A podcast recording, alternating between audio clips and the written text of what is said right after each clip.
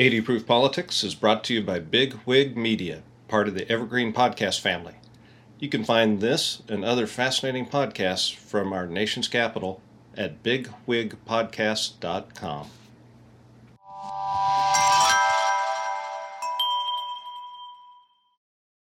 Yeah, and, and so I I remember thinking coming down, um, you know, I don't know what I want to do, but I've got this kid on the way. You know, I need to I need, I need to do something. And I remember talking to someone who gave me really great advice. Said, you know, you have some pretty interesting experience, and you've lived overseas, and you've got a master's. And, you know, go work at a think tank. And I said, what's a think tank? Yeah, sure. Right. Um, and so he explained it to me, and, and I said, well, I don't really want to be a research assistant, you know, like I'm in my 30s, you know. He was like, no, no, no, go be a fellow at a think tank. I said, wait, you're they're going to pay me to think and write? That's a thing?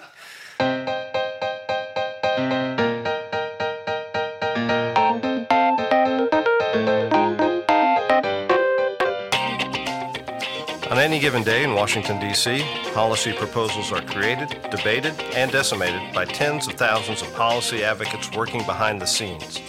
Each week, one of these advocates and I will visit one of DC's many watering holes and distill the art of advocacy. We'll pull back the curtain a bit and take a look at how they play their part in this sausage factory we call our federal government. So, if you're at all interested in how the sausage is made, pull up a chair, grab a drink, and join us for the next 20 minutes or so. After all, what goes better with sausage than a tall, cold one?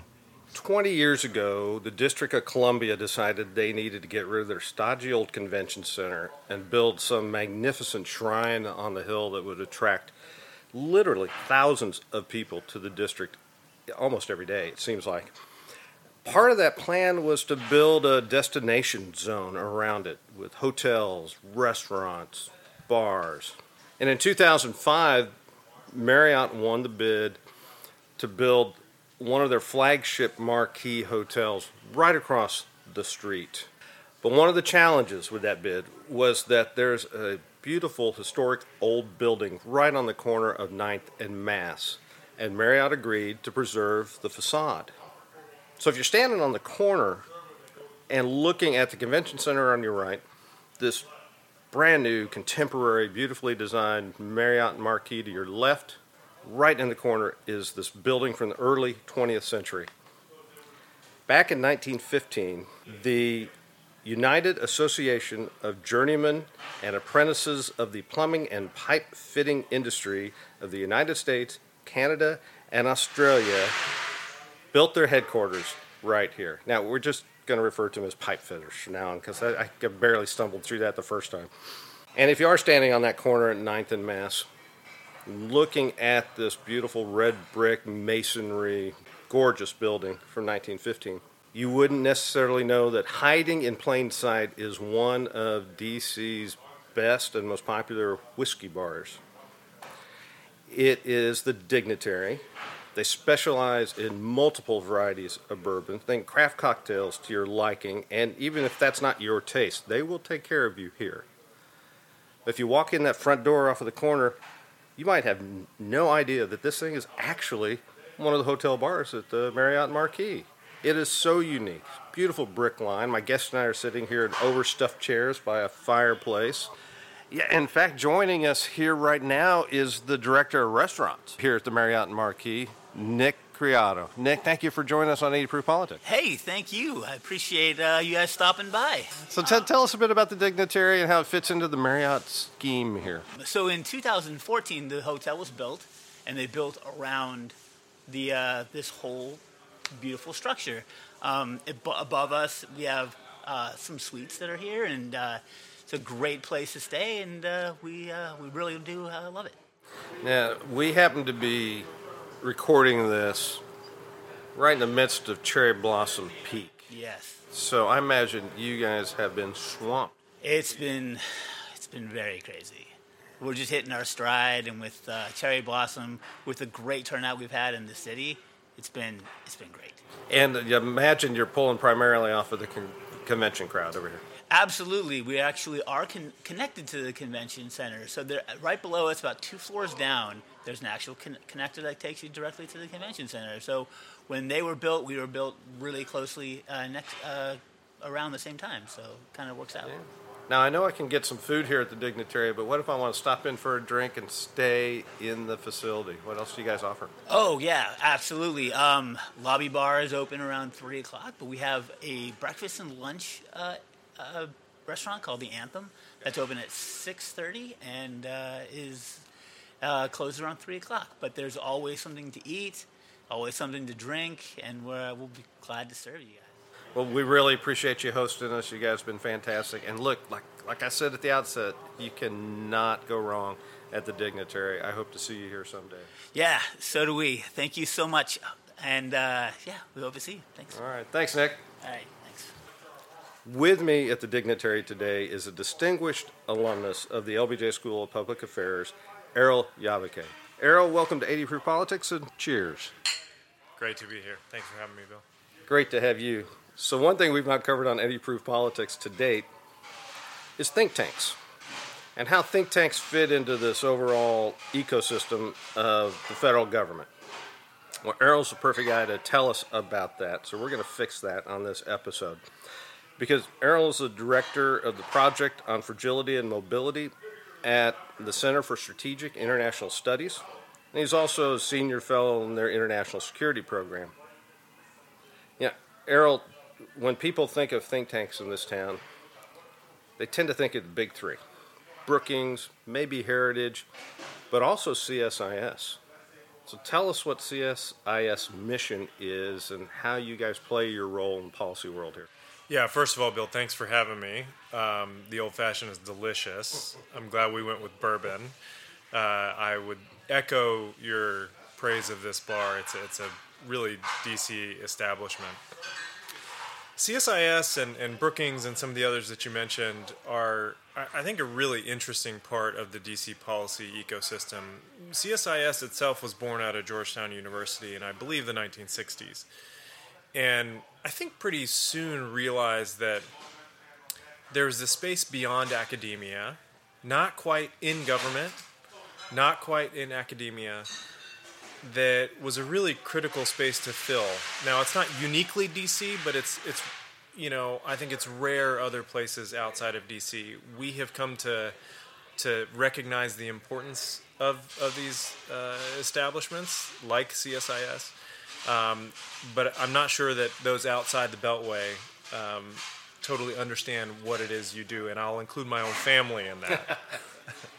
um, CSIS, we, we're a foreign policy think tank.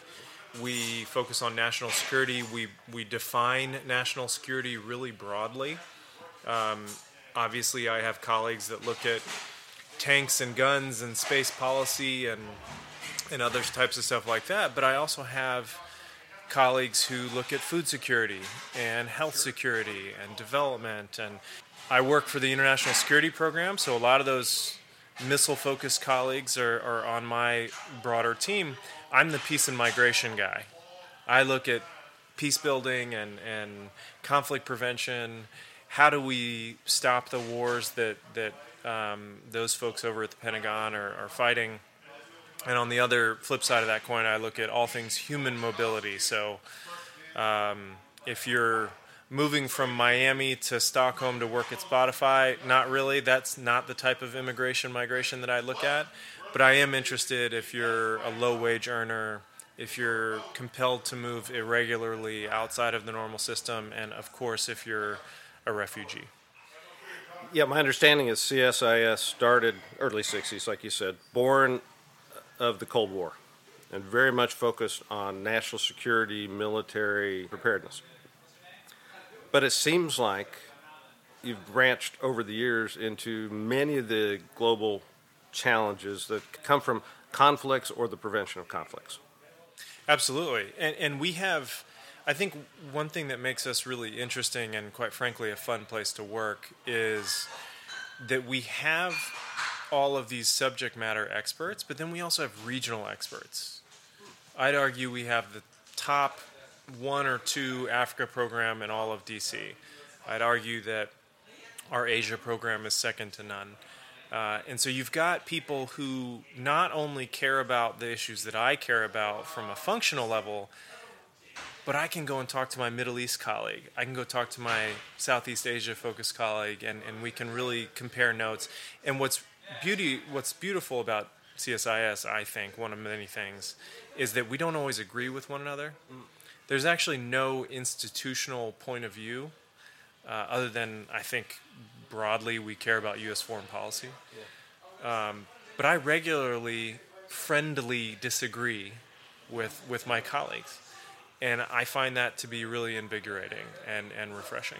Yeah, that's got to not only spur a good debate, but it's got to help populate the work you do. I would think. Absolutely. I, I, an example of something I did last year, I, I co-authored with an Air Force. I believe he's a colonel in the Air Force. We have these military fellows. I co-authored something on drones and uh, how drones, essentially the way that they have been historically deployed, is is making the issues that we're trying to solve with drones. It's making them worse. You know, the quintessential example of bombing a you know, a drone bombing a Somali wedding or something. Well, that's yeah. going to create more bad guys than it's going to get rid of. Yep. And and you know, I, I had access to this you know really bright, incredible um, co-author, and and he and I put out something that I think was broadly um, not accepted, but you know, people quibbled around the edges. But I think it had credibility that maybe it wouldn't otherwise have. Was he active? an active colonel? So all of our military fellows are active, okay. uh, and and as part of their career journeys, they take uh, a year off. They're usually 04s and above, so lieutenant colonels if you're in the in the army and above, and they take a year, and it's part of their career journey. They're they're with CSIS. Yeah. Did he have to go through a vetting process for the I'm article sure and all that? Yeah. I'm, I'm sure he did. Thankfully, I wasn't part part of that process. you can say whatever you wanted to. They didn't. Yeah, I, I mean, I, I am under no obligation to say one thing or the other. Um, luckily, even if it did go through that vetting process, there was no change to the content. I mean, we were able to maintain our intellectual independence. Yeah, so you don't have a regional aspect to your work. You're more, maybe not a generalist, but you have your areas of specialty. That's right. I'm a functionalist. Okay, and uh, so I've, I've noticed on your LinkedIn page that some of those specialties are related to climate change, human migration, as you've mentioned, international development, violent extremism, and disruptive technology. So I want to come back to that one in a mm-hmm. sec. But how do you go about, well, let's just call it your daily job, of working through policies, publishing articles or reports related to your specialty areas? It's a great question. I, ultimately, if you, if you read about my expertise, and, and what a DC thing of you to have found information about me on LinkedIn, um, if you if you read about my background, you, you kind of have more questions than you have answers, and I think that's mainly because I'm just a curious person who uh, my biggest professional fear in life is being bored. Mm-hmm. And so I have these disparate interests, and, and what I've realized over time, both in my own time in the field and at a place like CSIS, is that there there's a lot of connective tissue between these issues. Migration is both a source of fragility and conflict and violence, and a result of it. Mm-hmm. Um, and and I think what's what's really interesting about the the place that I work is that I can explore these different avenues. And the, and your your question about essentially how do you pick topics and how do you figure out what to study is a really good one. For me, it's a combination of I read a ton, and I think anybody that, that works anybody that works in the space that doesn't read a ton, and and not just reading people that I agree with I read a ton. And I read not just the New York Times and the Washington Post and the Wall Street Journal. I'm reading academic journals. I'm reading um, more niche publications. And one of the things that I try to do is is there something about my lived and learned experience that just doesn't jive with what I'm reading? Mm. And this happens sometimes in the DC ecosphere. You have people who we all go to the same meetings. We all, it's relatively the same people, and you can create an echo chamber. Absolutely.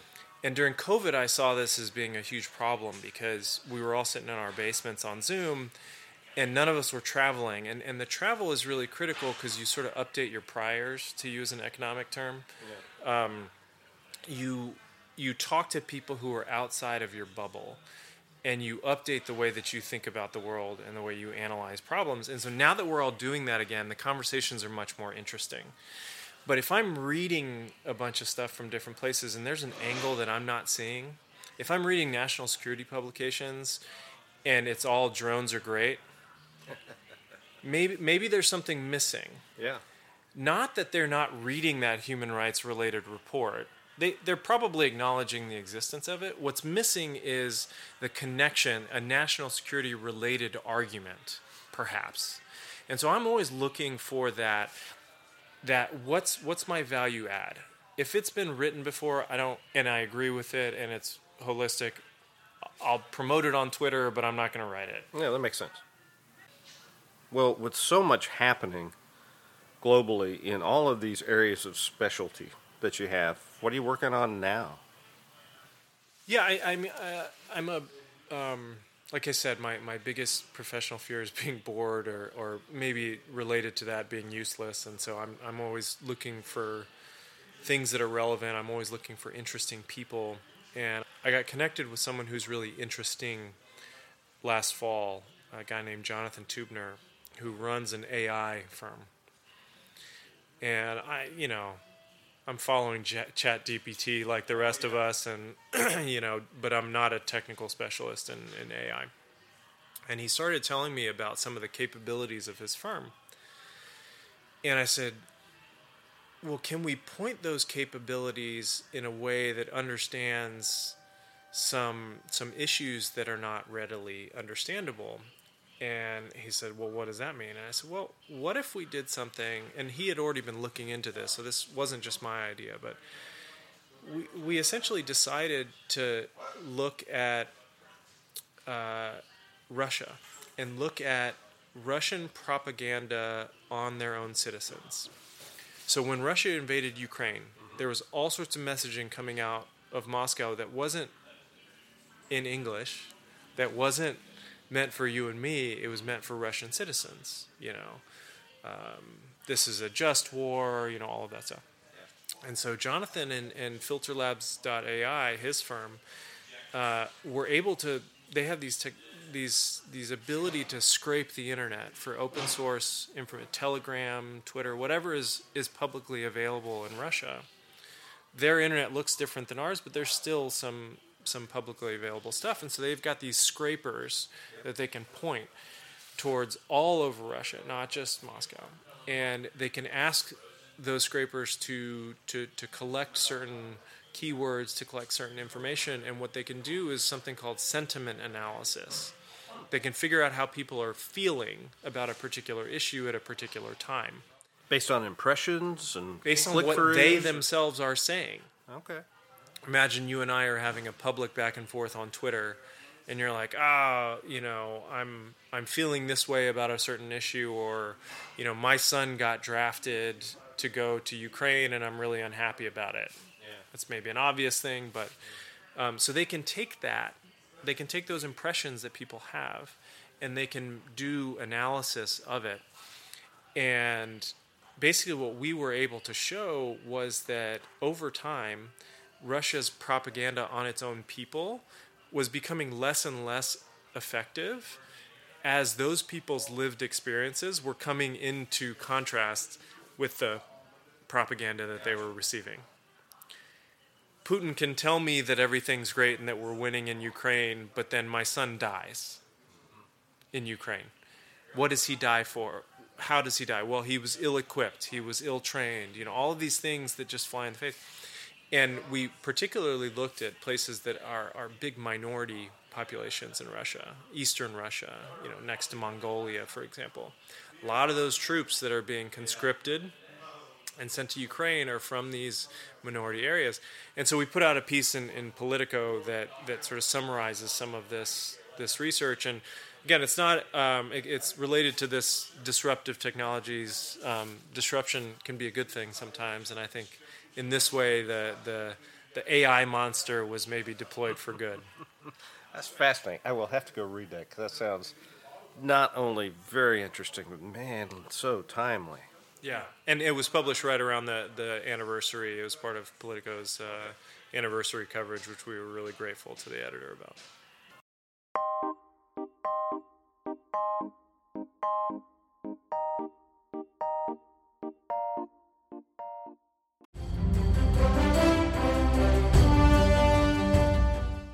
This is Peter. And this is Tom. We want to tell you guys a little bit about our podcast. Tom and I met in college, became best friends, and then teachers almost 20 years ago. Sometimes school just does not allow us to elaborate on the topics that we find interesting, like the real shark attacks that inspired the movie Jaws, or the real historical context to Indiana Jones artifacts. Where does cereal come from? Or are zombies real? Does Ben Franklin really deserve to be on a $100 bill? On our podcast, just like in our class, there are no stupid questions. Just two friends having a lighthearted conversation about history, pop culture, and the context of current events. Listen to History Teachers Talking Podcast from Evergreen Network, anywhere you get your podcast.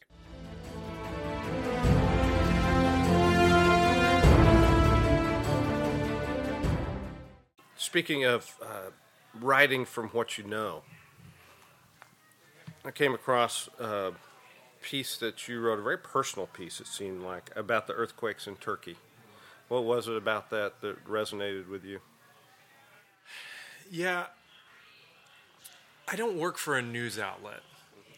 And so I generally stay away from more newsy type topics, even if they're in my space, migration, refugees, or conflict prevention, etc. I wrote about Ukraine after it happened because I needed to write about Ukraine. I needed to talk about the the sort of potential for mass displacement and, and what to think about.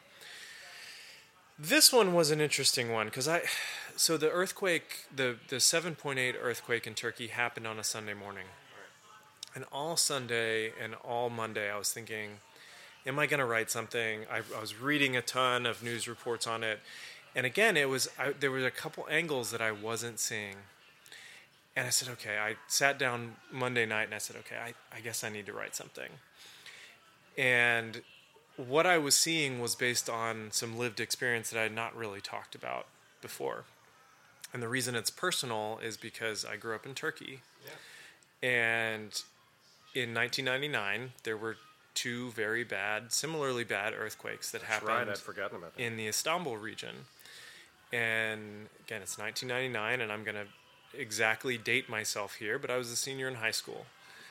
And my National Honor Society got together and we launched what essentially, I didn't have these words at that time, what was essentially a humanitarian assistance small program where we collected a bunch of goods and resources and money and other things and we hired a bus and drove to this little village that had been near the epicenter of the first earthquake but that hadn't been reached by anybody yet. Wow, and I ended up touring some of the camps and, and other uh, more urban environments uh, as a result. And, and th- why that relates to this latest Turkey earthquake is because what I saw back then was very much what I was seeing out of the pictures coming out of southeastern Turkey a couple months ago.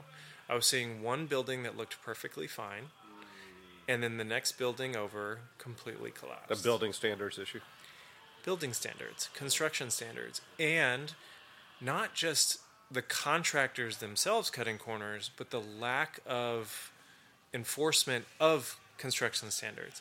The 1999 earthquake resulted in a bunch of construction standards being instituted, passed into law, what have you, in Turkey. And, and what I saw was a lack of enforcement and and and building standards. There was also another. So I wasn't seeing that in the initial coverage. That that has since become part of thought, not because of me, but because I think other people got wise to this. Why is there one building up and one building down? Sure. But I wasn't seeing that at first, and and um, so I, I put that out there. There was another angle about geopolitics, essentially, which I always hesitate to write about when people are still beneath rubble and, and suffering. I think it's a it's Just a from a fine humanitarian balance. standpoint. Yeah, it's you know the the focus should have been, and I and I think largely was for that first two week window was really on. We just gotta save people. Forget all this geopolitics stuff. Like we just gotta get people out of the rubble. We gotta save people. But there was. Um, I decided to, to include an angle anyways because this is an election year in Turkey, and there one of the things that I hadn't seen talked about, uh, and, and still haven't seen a, a ton of talk about it, is you know tragedies like this do present moments where you can reset geopolitical re- relationships, and that happened in 1999.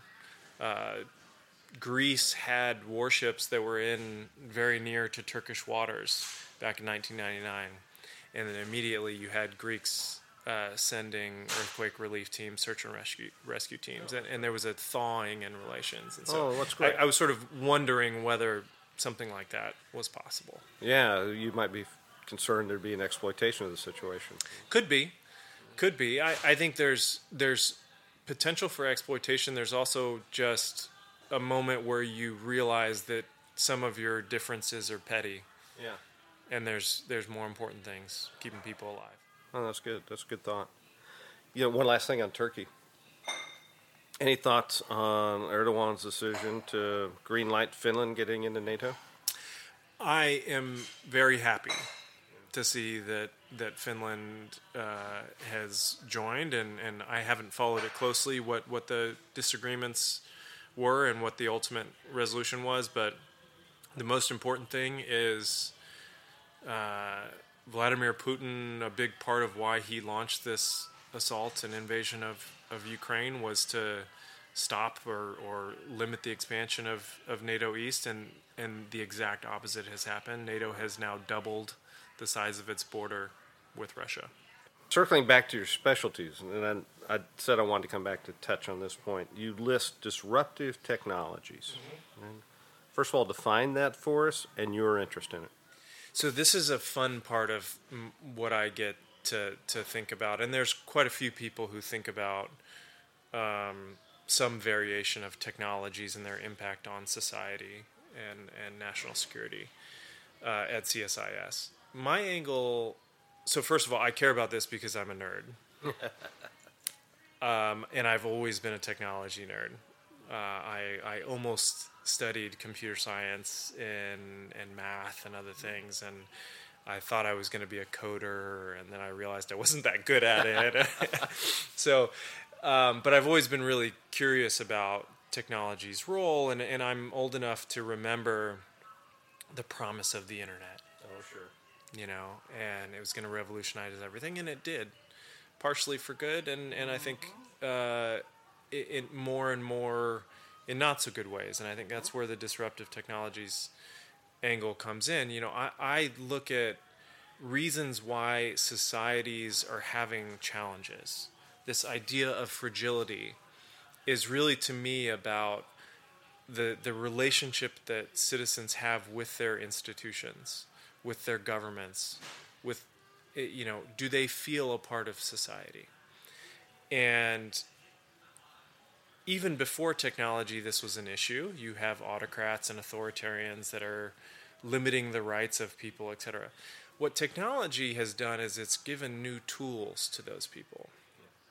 And so I've written about another wonky term, digital authoritarianism, uh, which is, you know, really the definition to me of disruptive technologies is when leaders with authoritarian tendencies use technologies to limit the rights of their citizens, to get what they want, to consolidate power. And and I think We that's certainly um, see that in Southeast Asia. you see it all over. And I think one of the, again, I'm always looking for an angle. And my angle on this is we are reasonably good at, at cybersecurity. I was at the DC United game last Saturday, and every other advertisement is for cybersecurity. Oh, tell me about it. You walk through Reagan Airport, and that's you're half of them. You're It's all cybersecurity. Yeah. we do and, and we invest as a government. We the, the U.S. government invests pretty heavily in cybersecurity, and, and and there's a new effort at the White House and at the State Department. What we don't do particularly well is getting ahead of the problem. Cybersecurity is about is your wall good enough? Can you react? Well, prevention is a much harder nut to crack. It's a much harder story to tell, and and ultimately that's why I'm interested in it. Yeah, boy, I think you could make a career out of that topic alone right now.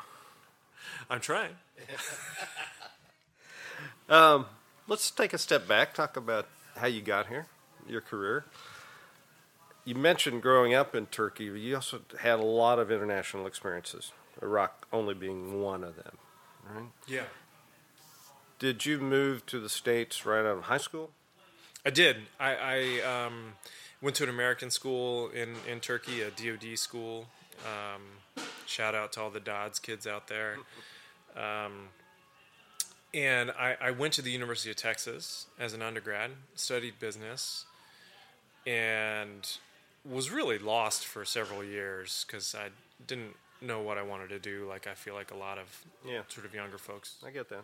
are and, and I almost on a whim or an afterthought applied to graduate school because I, I wasn't really getting offers out of undergrad that were all that compelling. I I rent from them, but I didn't want to work for Enterprise Rent a Car and Yeah, I got it. you know some of the, the other things that international business majors like me were were getting offered.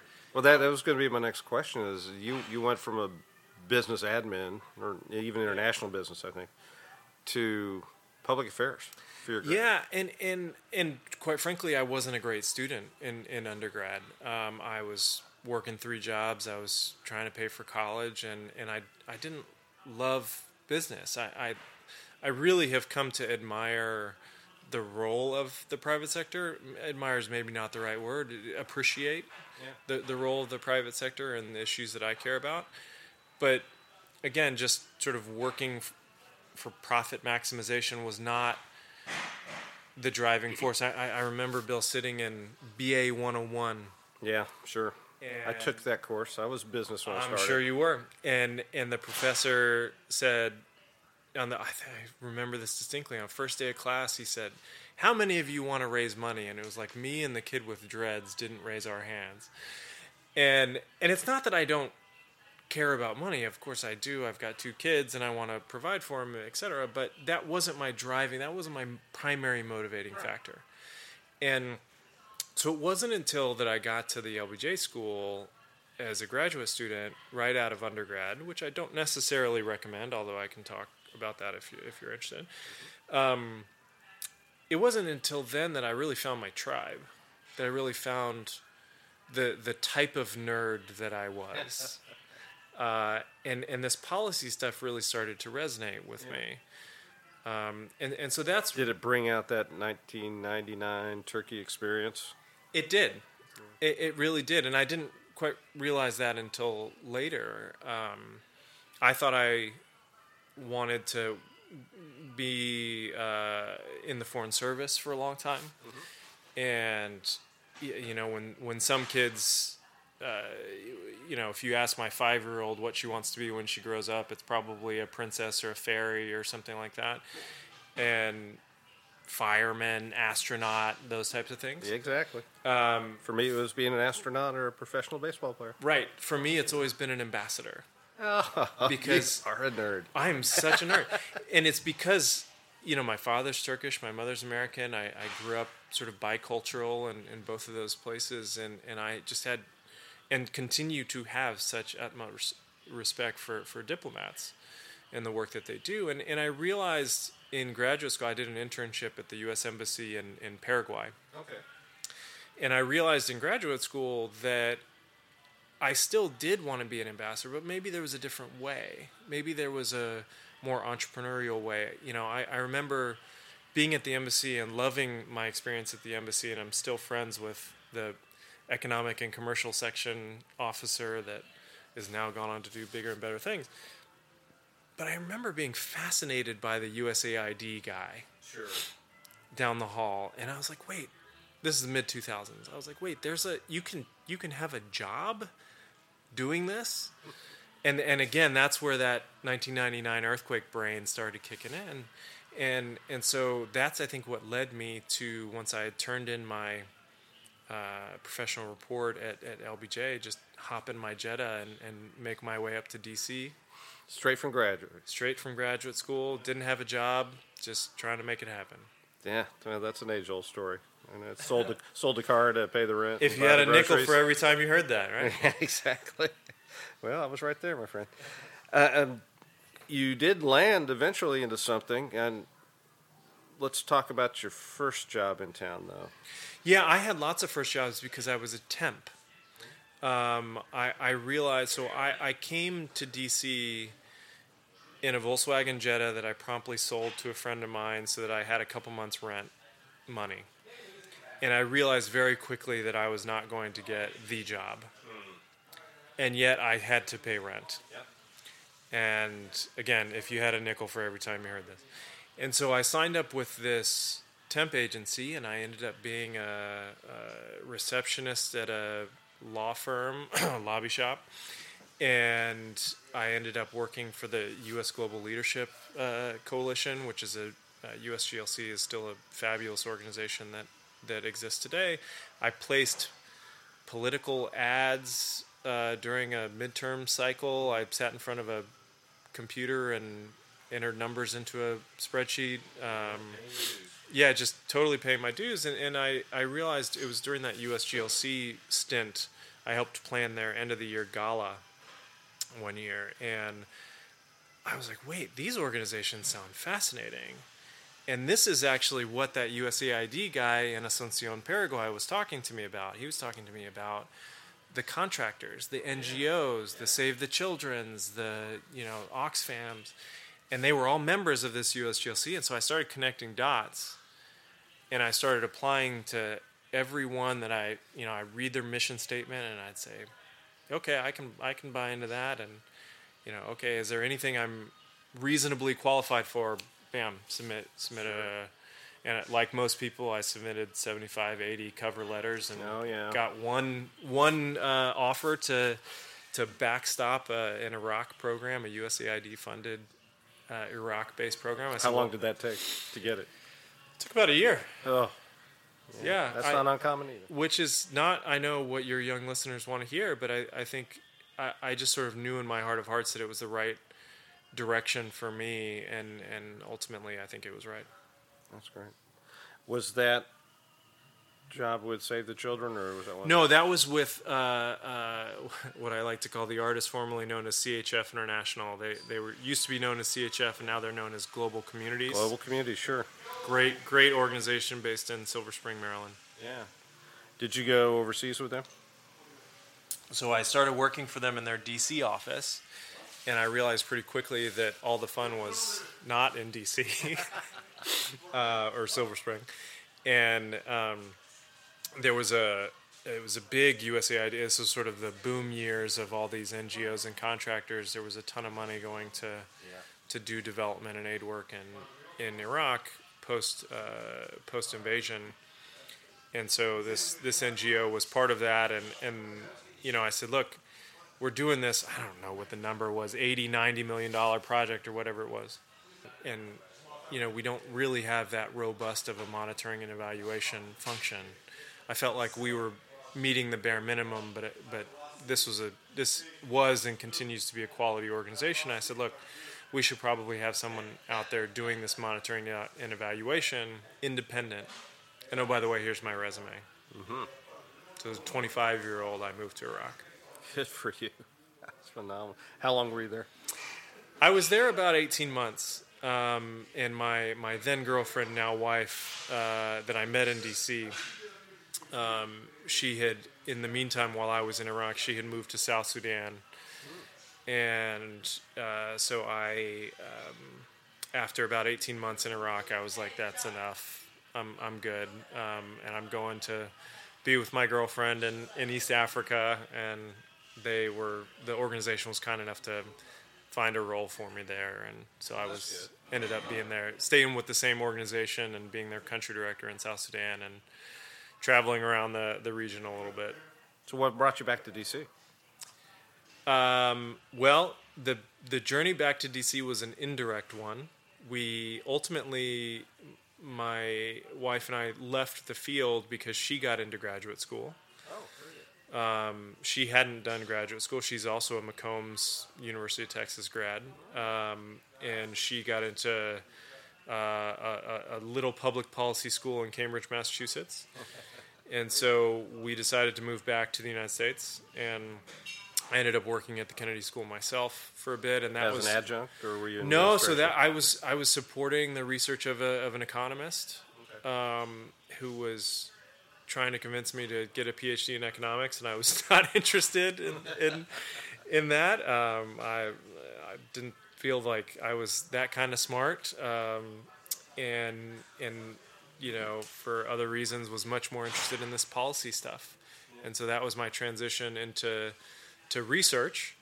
Um, ultimately, coming down to DC though was um, post me taking a diversion into politics.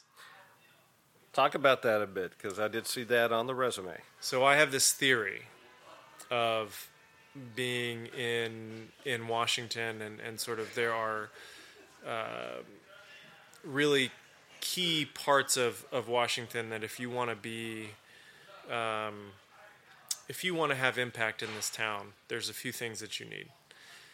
Uh, one of them, I think, is strong educational experience, and and you know, LBJ School and, and McCombs. These were great. Working at the Kennedy School didn't hurt. Um, so there's that sort of educational rung or leg of the of the three-legged stool. Then it's street cred.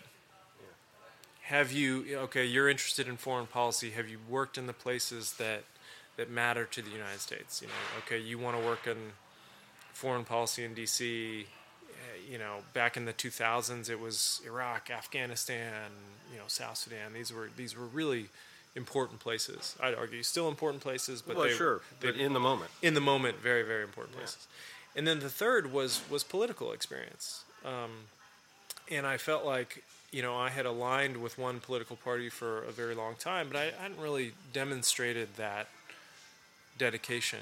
And and I remember, so I, I signed up for the Hillary Clinton presidential campaign mainly to knock on doors. To be honest with you, um, I was living in Massachusetts, and the New Hampshire primary was a quick jaunt away, and so I signed up as a as essentially an unpaid intern on the campaign for the summer.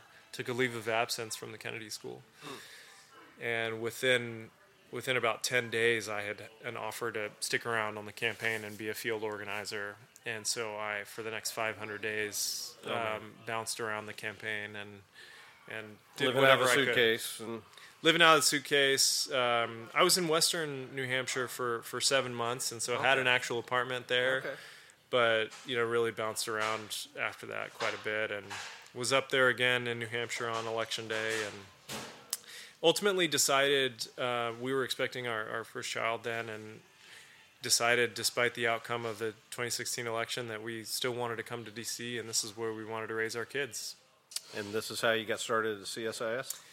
Yeah, and, and so I I remember thinking coming down, um, you know, I don't know what I want to do, but I've got this kid on the way. You know, I need to, I need, I need to do something. You know, I can wallow in grief for a certain period of time, but I, I need to get back on my feet. Yeah, And I remember talking to someone who gave me really great advice. Said, you know, you have some pretty interesting experience, and you've lived overseas, and you've got a master's. And, you know, go work at a think tank. And I said, what's a think tank? yeah, sure, right. Um, and so he explained it to me, and, and I said, well, I don't really want to be a research assistant, you know, like I'm in my 30s, you know. He's like, no, no, no, go be a fellow at a think tank. I said, wait, you're they're going to pay me to think and write? That's a thing? Uh, and and sure enough, um, started reaching out, and it was actually through an LBJ connection that um, I was connected with um, someone who was on the board of the LBJ in Washington Center, who whose husband was working at CSIS. oh, that's fantastic. Yeah, I figured there was a connection there. Absolutely. Did you hit the ground running over there, or did you feel like there was a learning curve? There's always a learning curve. Um, I had the benefit of having a um, a really welcoming boss at the time who, um, whatever reticence I had in having my own voice for really the first time. I published a few things here and there, and I've I've liked to write for a really long time, but not for a major place like CSIS. And Right. I think he really gave me the the confidence to go and put myself out there and wrote a couple pieces and they were well received or at least not poorly received and we ended up um, working on there was a major issue at the beginning of the Trump administration where they were they were um, talking about merging uh, the U.S. Agency for International Development into the State Department Oh, I remember that. which I think is a is a is an intellectual exercise that's that's maybe interesting. Um, I think at that time it was probably not the right time to be considering this, and so we uh, we launched a bipartisan task force uh, of of people who said, "Look, you're interested in efficiency and effectiveness. What you're talking about doing might actually do the opposite and if you're actually interested here's some other things you should consider. And that i think that that exercise i was one of the primary authors on that and that exercise i think really gave me the confidence to have a to have a voice and and that i you know maybe had something to say. Well, Erol, as you may know, I'd like to ask each of my guests for some piece of advice that they would impart to someone perhaps starting in DC, like you did once upon a time, or doing a career pivot, like you also did once upon a time. What would that be? I talked about that three-legged stool before of, of education and street cred and, and political experience. That that three-legged stool is going to be a four-legged stool for some people. It's going to have different legs, but I would encourage people to think about what those core parts uh, of DC are. If, if they're interested in DC, what part of DC are you interested in? And the way that I would think about it is, what's your north star? I dislike strongly when people say, "What job are you going to have in 10 years?" Yeah, right, exactly. It's such a stupid question. But what you can say is, "What's your north star?" So if you said that to me, I would say, "I I care about how the U.S. interacts with the world, and vice versa." Well, I care about foreign policy. Okay, that's the 30,000 foot. The 10,000 foot is I care about it in tough places. Great. So that's my north star. And everything that I'm doing in some way has to contribute to the one of those three legs of the stool. And it's got to be in the direction of that North Star. So people always say, like, you know, I, th- I feel like in college a lot, especially in undergrad, but even in, in graduate school, a lot of the advice is like, you know, you need to have a career and things like career paths. Careers are not linear No. you you ebb and flow, you zig and you zag, and and so I think figuring out what your north star is now, and it may change, but figuring out what your north star is, and then figuring out what legs of those stool are going to get you to go in that direction to be able to follow that north star, and everything am I do everything that I'm doing professionally, does it contribute in one way or another to one of those three legs? Back when you were a temp, did you feel like your compass was pointing at the North Star? I felt like I I didn't have this idea of the North Star back then. I I knew that I wanted to do something international, but I didn't know what that was, and I have developed it over over time, and and so I think like a lot of folks in their sort of early twenties was very lost um, and and benefited from from good mentors like I hope a lot of your listeners have. That's great advice. And you've had a great career. I wish you all the success and wherever that compass takes you towards that North Star. And just remember no matter what you think about the current state of politics in Washington, whether you think the glass is half empty or half full, there's always room to fill your drink. Erol, thanks for being here, and thank you all for listening. Thanks, Bill. Appreciate it. That was fun.